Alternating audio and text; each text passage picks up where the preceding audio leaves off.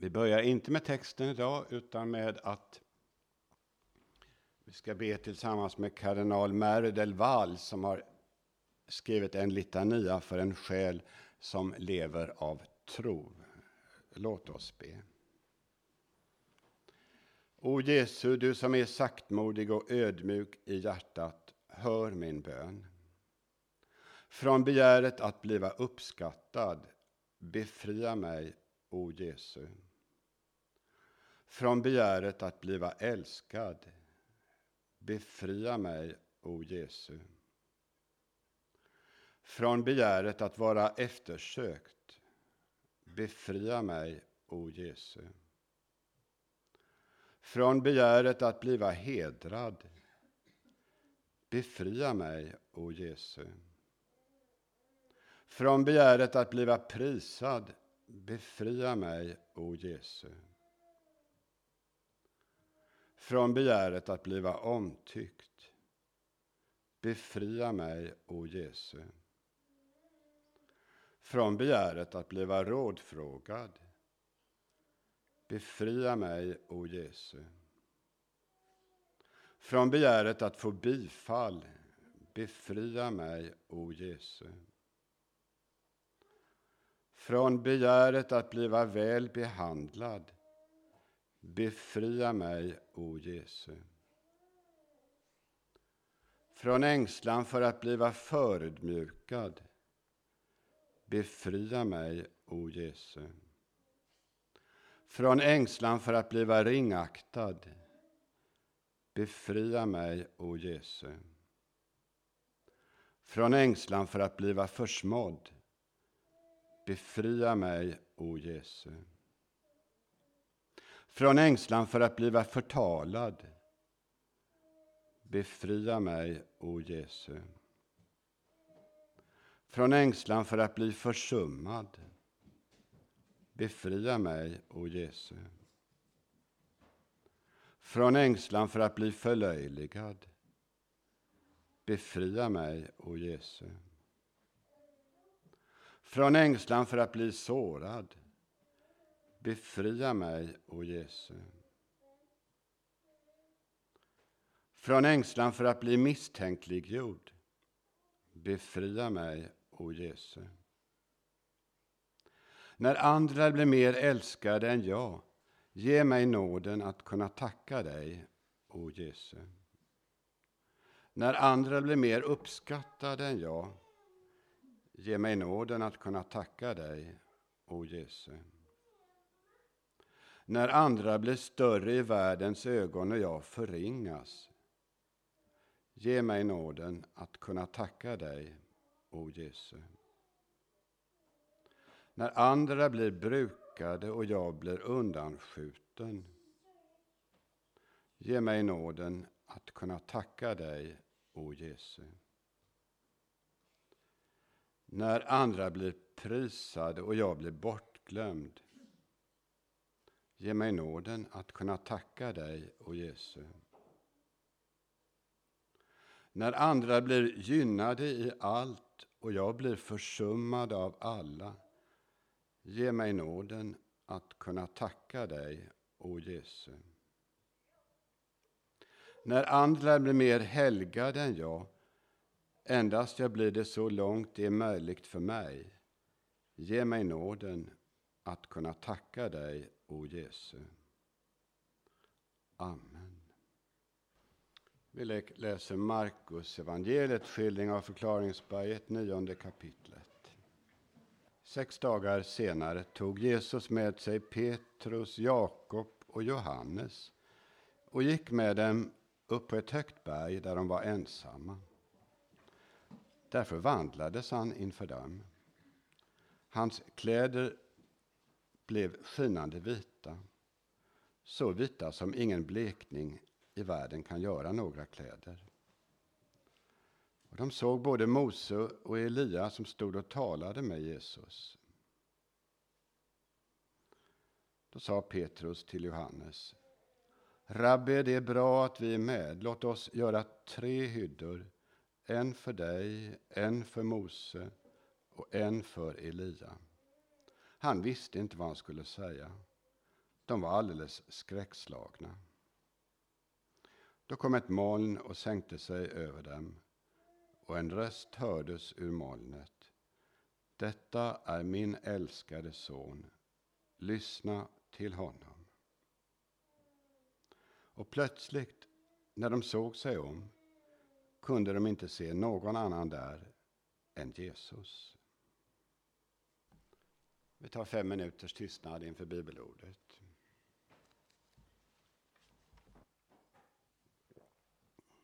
Jag vill först stanna inför utväljandet av Petrus och Johannes och Jakob och få oss att tänka på hur allting i våra liv handlar om kallelser och att kallelsen är någonting som både kan vara livslång eller bara gälla för en kort tid men att den alltid är färskvara. Vi vet inte varför de här tre fick vara med och att eh, de också var med när Jairi dotter uppväcktes och Getsemane. Hur upplevde de sin kallelse? Och hur upplevde de andra nio att inte få vara med? Vi har ju risken för stolthet och högmod när vi blir kallade till någonting. Det måste vara något märkvärdigt med just mig att jag blir kallad till detta. Eller jag kommer absolut inte att klara av det här som Gud begär av mig att göra. Eh, vi kan nog känna igen oss i båda bitarna utav de här sätten att tänka. Vi vet också någonting om avunden som griper oss när vi får stå utanför och inte får vara med. Och därför så vill jag säga någonting om att det finns både en positiv och en negativ form av avund. Det positiva är att jag inser att också jag har en kallelse men att den inte ser likadan ut som den som jag avundas. Avund kan alltså få mig att tränga djupare in i min egen kallelse. För Gud ger oss alltid skräddarsydda personliga egna kallelser. Och just vad kallelsen anbeträffar så är Bibelns ord sanna om att allt förmår jag genom honom som ger mig kraft. Den negativa formen av avunden är att jag vill beröva någon annan det som han eller hon har. Och jag vill påstå att det är svårare för den människa som blir utsatt för avund än för den som avundas.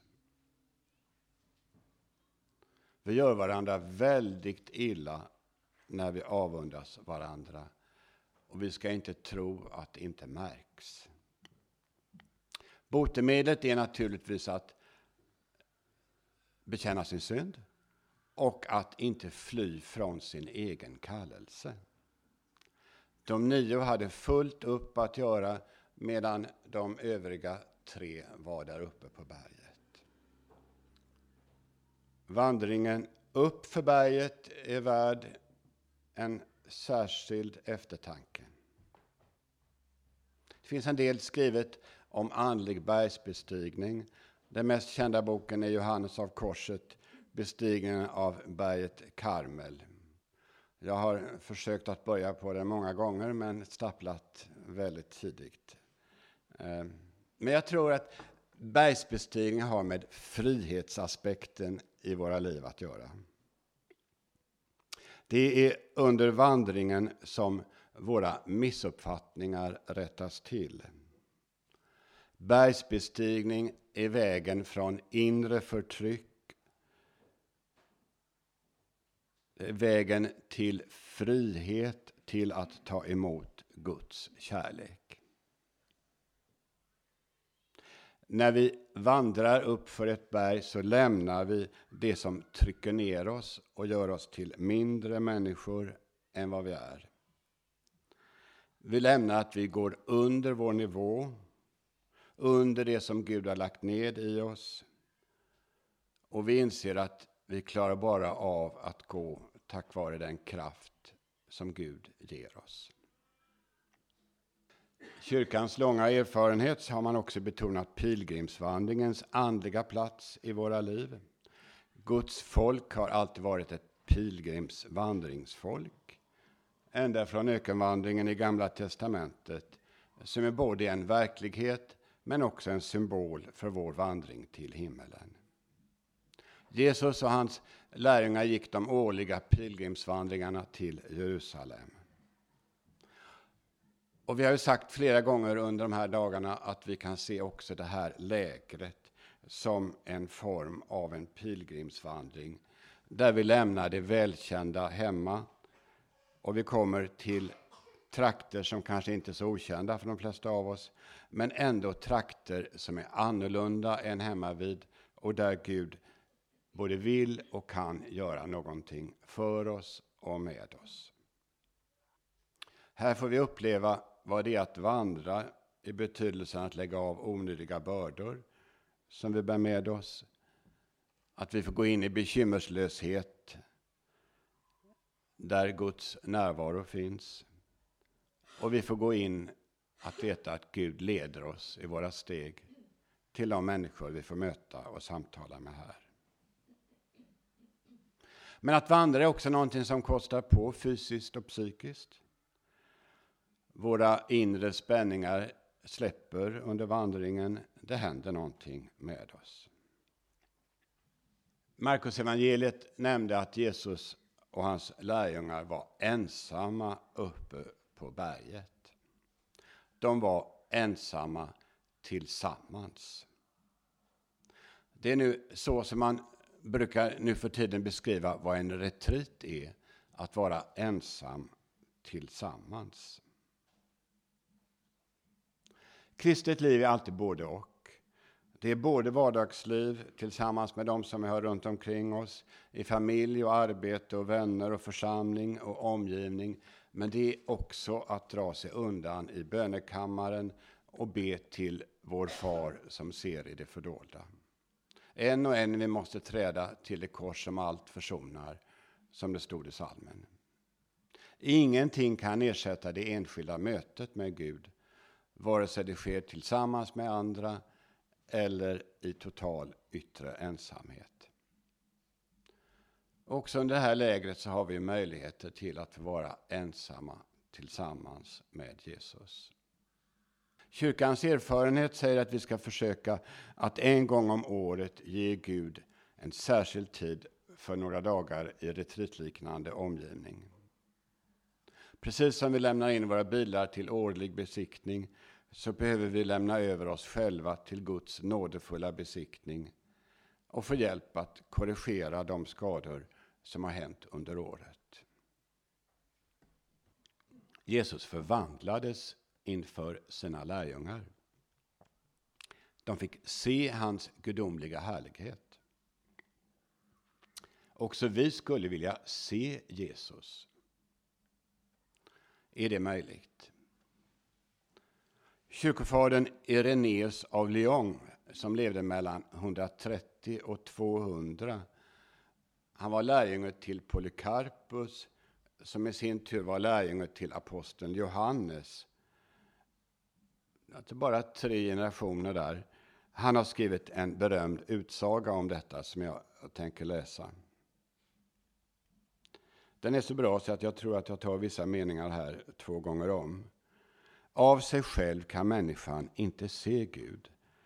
Men genom hans vilja kan de människor som han vill och när han vill och på det sätt han vill se honom, för Gud förmår allt. Av sig själv kan människan inte se Gud. Men genom hans vilja kan de människor som han vill och när han vill och på det sätt han vill se honom, för Gud förmår allt. Han som en gång på profetiskt sätt blev sedd genom Anden, Gamla testamentet, kan genom Sonen bli sedd av dem som upptagits till barnaskapet den situationen vi har här nu. Vi kan genom Sonen få ana Fadern. Och i himmelriket skall han på ett faderligt sätt bli sedd. Ty anden förbereder människan för Guds son. Sonen för henne fram till Fadern. och Fadern ger henne oförgängligheten och det eviga livet, vilket är en följd av skådandet av Gud. På samma sätt som det som ser ljuset är i ljuset och får del av dess klarhet, så är också de som ser Gud i honom och får del av hans klarhet. Guds klarhet är livgivande. De som ser honom får del av hans liv. Och sen kommer den här meningen som alltid citeras. Du har säkert hört den många gånger.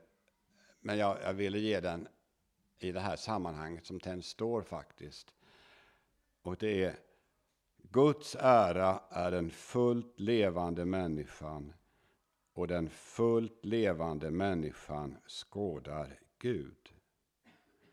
Guds ära är den fullt levande människan och den fullt levande människan skådar Gud. Det grekiska ordet för att förvandlas är metamorfostai. Det är ett ord som bara används i förklaringsskildringarna och i Romarbrevet 12 och i Andra Korintierbrevet 3. Det är ett verb, metamorfostai, som syftar på en persons förvandling under påverkan av himmelska krafter. Jag tycker det var en bra förklaring av ordet. Ett verb som syftar på en persons förvandling under påverkan av himmelska krafter. Och I Romarbrevet 12.2 skriver Paulus Anpassa er inte efter denna världen utan låt er förvandlas genom förnyelsen av era tankar så att ni kan avgöra vad som är Guds vilja. Det som är gott behagar honom och är fullkomligt. Och i det andra Korintierbrevet 3.18 står det Och alla vi som utan slöja för ansiktet skådar Herrens härlighet förvandlas till en och samma avbild. Vi förhärligas av denna härlighet som kommer från Herren, Anden. Här kan vi se hur det verkligen handlar om både Gud och mig. Gud verkar en förvandling genom att våra tankar förnyas. Och de tankarna, de tänker vi ledda av Guds ande. Och det leder fram till en andens urskiljningsförmåga som gör att vi kan avgöra vad vi ska hålla på med. Livet med Gud är aldrig något världsfrånvänt utan handlar om livet här och nu som vi ska leva efter Guds vilja. Men vi ska inte anpassa oss efter rådande världsordningar utan vi är förankrade i den eviga världen med alla dess tillgångar, skatter och resurser. Vi vet som sagt inte varför lärjungarna föll i sömn. Både på förklaringsberget och i Getsemane kunde de inte hålla sig vakna. Det är en tröst för oss att de är så mänskliga. Och också om sömnen och vår mänskliga värdighet finns det mycket skrivet om i den andliga litteraturen. Jag hittade ett stycke av påven Leo den store som verkade under en tid av upplösning och kaos i Romarbrevet på 400-talet. Han kämpade hårt för att kyrkan skulle inse att Kristus är både Gud och människa utan sammanblandning men i en enda person. Han talar direkt till oss i vår andliga sömn. Vakna upp du människa och inse ditt väsens värdighet. Tänk på att du är skapad till Guds avbild. Och även om avbilden fördärvades i Adam så har den blivit återställd i Kristus. Använd de synliga tingen på lämpligt sätt, så som du använder jorden, havet, himlen, luften, källorna och floderna. Allt vackert och underbart som du finner i dem ska du prisa och ära skaparen för. Låt det fysiska ljuset smeka ditt fysiska sinne. Men slut det sanna ljuset i ditt hjärtas famn, det som ger alla människor ljus, och om vilken profeten säger Gå fram till honom och bli upplysta, så behöver inte era ansikten rodna. Ty om vi är Guds tempel och Guds ande bor i oss, så är det som varje människa har i sin själ större än himlavalvets under. Ta den meningen en gång till. Ty om vi är Guds tempel och Guds ande bor i oss, så är det som varje människa har i sin själ större än himlavalvets under. De här två utdragen ifrån de tidiga kyrkofäderna har jag hittat i Peter Halldorfs bok Kyssa spår. Eh, jag tycker den är en helt fantastisk bok. Han har en andakt för varje dag där han har hittat utdrag ur kyrkofäderna. Och det är så underbart därför att det mesta förstår man inte. Eh, utan det är, det är verkligen någonting sådär att sakta, sakta ta till sig. Och eh, man kan leva med den boken i väldigt många år. Och, och ibland går det som sagt alldeles för mycket över ens huvud. Men vad gör det? Det, det? det, finns så otroligt mycket att hämta där. Jag är verkligen tacksam för att, att Peter har gett ut den boken. Visst kan det tyckas att vi har perioder i våra liv där vi går andligen sovande. Visst har vi i våra perioder i våra liv när vi går i en grottekvarn. En evig grottekvarn som aldrig tar slut och vi inte kan se ljuset. Visst är det så. Då är det viktigt att vi utsätter oss för Guds strålande ljus där han låter sig ses i sitt ord, i gudstjänsten, i naturen och bland kristna trossyskon. Också det är en anledning till varför vi har samlats här. Det som är viktigt är att vi försöker så mycket vi kan att i varje ögonblick vara närvarande, mottagliga och väntande. Att försöka vara närvarande i varje ögonblick. Undrande vad vill Gud här och nu? Och vänta på det. Men vi behöver Guds andes hjälp för att orka med det. Någon eller något behöver väcka oss så att vi vaknar.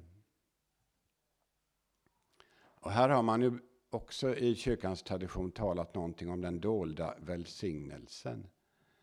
Det är alltså någonting som drabbar oss som är någonting i och för sig ont.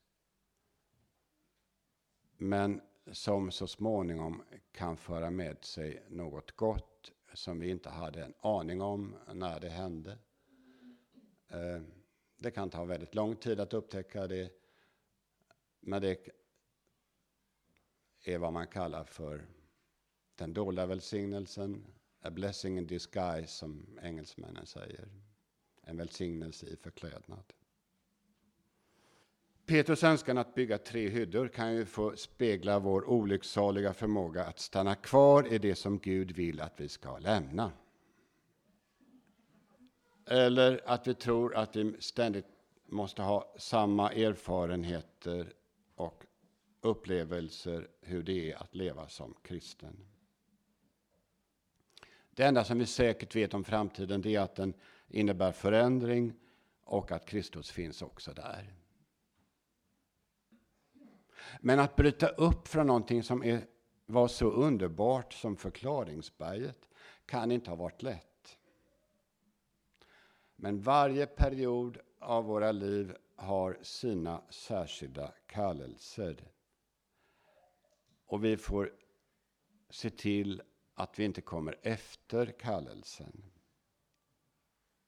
Vi vet ju att det inte går att leva på samma sätt när man är vuxen som när man var barn.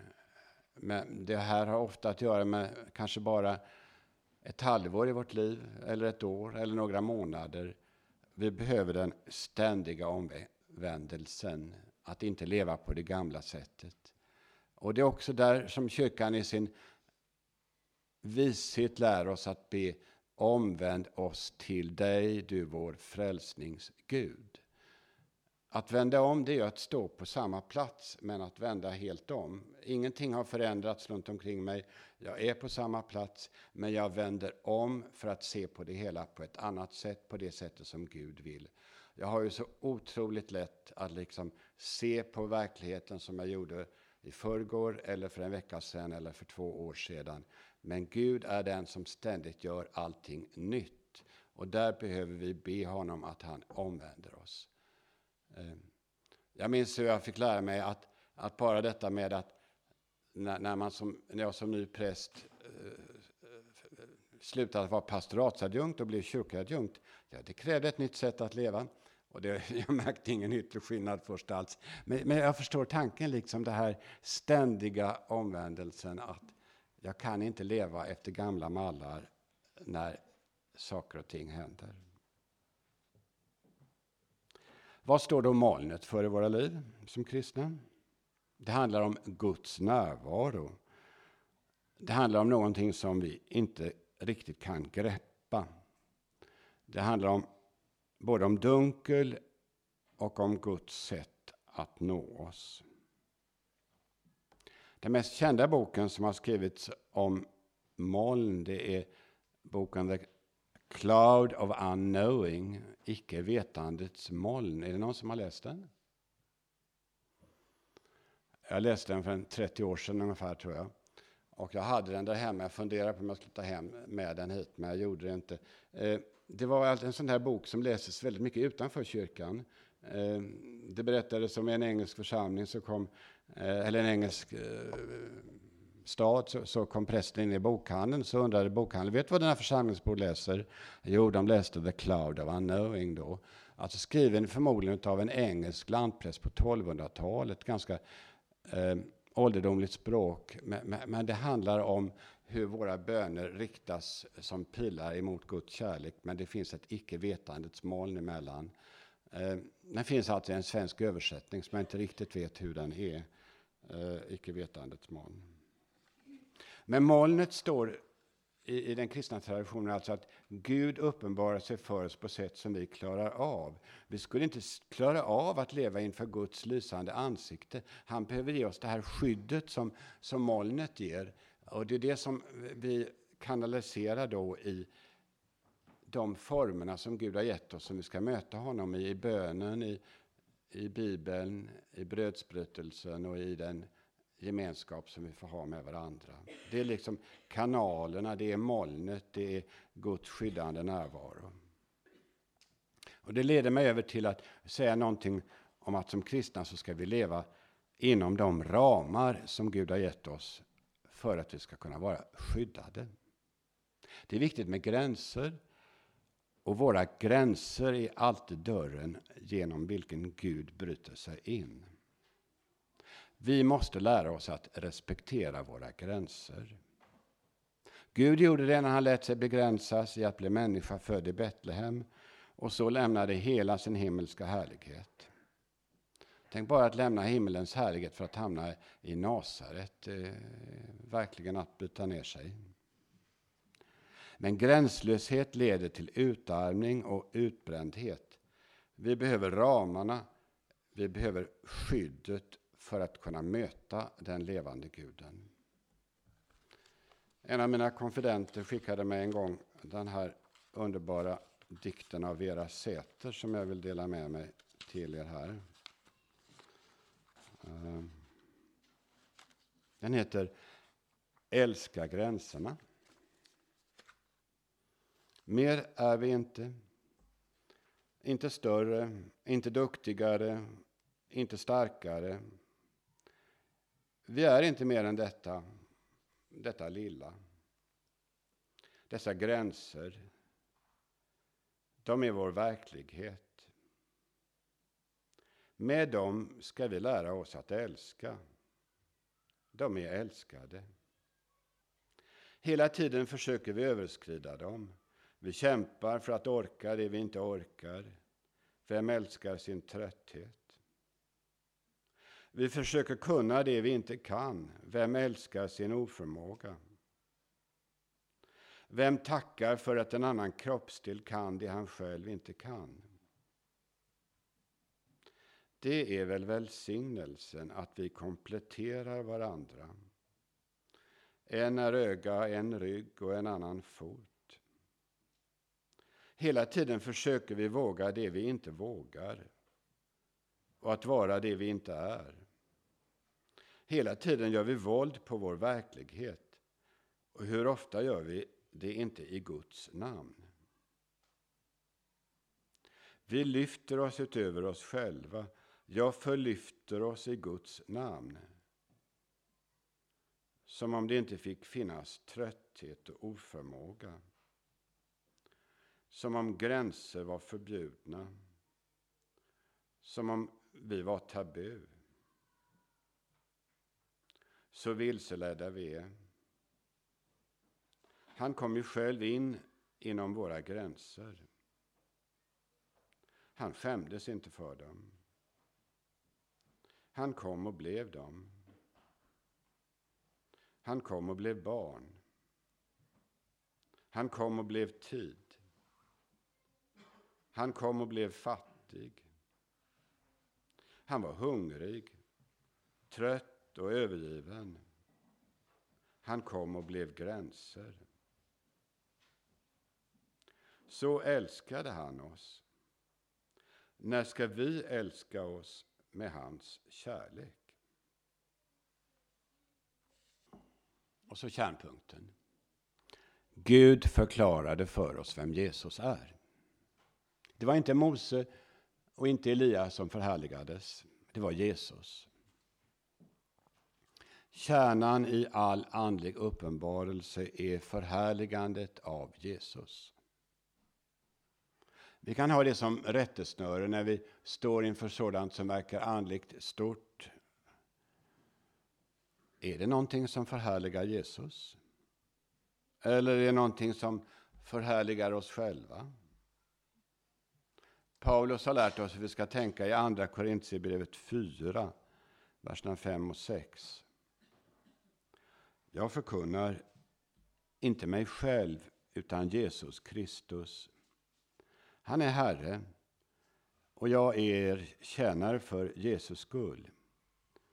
Ty Gud som sa, ljus ska lysa ur mörkret, har lyst upp mitt hjärta, för att kunskapen om Guds härlighet som strålar från Kristi ansikte ska sprida sitt ljus. Förklaringsberget var en engångshändelse.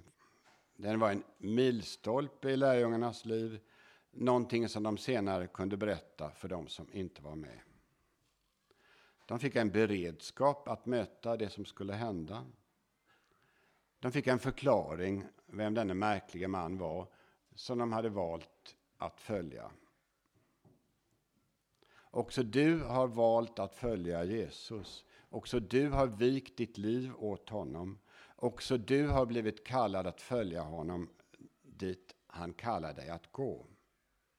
Jag ska avsluta det här bibelstudiet med att be en kort bön. Jesus, låt allt som är du strömma in i mig. Låt din kropp och ditt blod vara min mat och min dryck. Låt ditt lidande och din död vara min styrka och mitt liv. Jesus, med dig vid min sida har jag allt jag behöver. Och skuggan av ditt kors är den tillflykt jag söker. Låt mig inte fly från den kärlek du vill ge mig. Men låt ondskans makter fly från mig. Genomlys varje förlust och död jag går igenom med ditt ljus och din kärlek. Fortsätt kalla på mig tills den dagen kommer när jag med dina heliga får lovprisa dig i evighet. Amen. Jag tänkte att vi skulle stanna inför Matteus evangeliets händelse nu. Och... Eh, när du mediterar över den, Så ta också och, och tänk efter, vad var det som stack ut under den här bibelföreläsningen? Vad var det som berörde dig? Vad var det som stannade kvar? Anteckna det gärna och vi avslutar sen med sången så småningom. Jag läser alltså från Matteus 17. Sex dagar senare tog Jesus med sig Petrus, Jakob och hans bror Johannes och gick med dem upp på ett högt berg där de var ensamma. Där förvandlades han inför dem. Hans ansikte lyste som solen och hans kläder blev vita som ljuset. Och de såg Mose och Elia stå och samtala med honom. Då sa Petrus till Jesus, Herre, det är bra att vi är med. Om du vill skall jag göra tre hyddor här, en för dig, en för Mose och en för Elia. Medan han ännu talade sänkte sig ett lysande moln över dem och ur molnet kom en röst som sa Detta är min älskade son, han är min utvalde. Lyssna till honom. När lärjungarna hörde detta kastade de sig ner med ansiktet mot marken och greps av stor skräck. Jesus gick fram och rörde vid dem och sa Stig upp och var inte rädda. De lyfte blicken och då såg de ingen utom Jesus.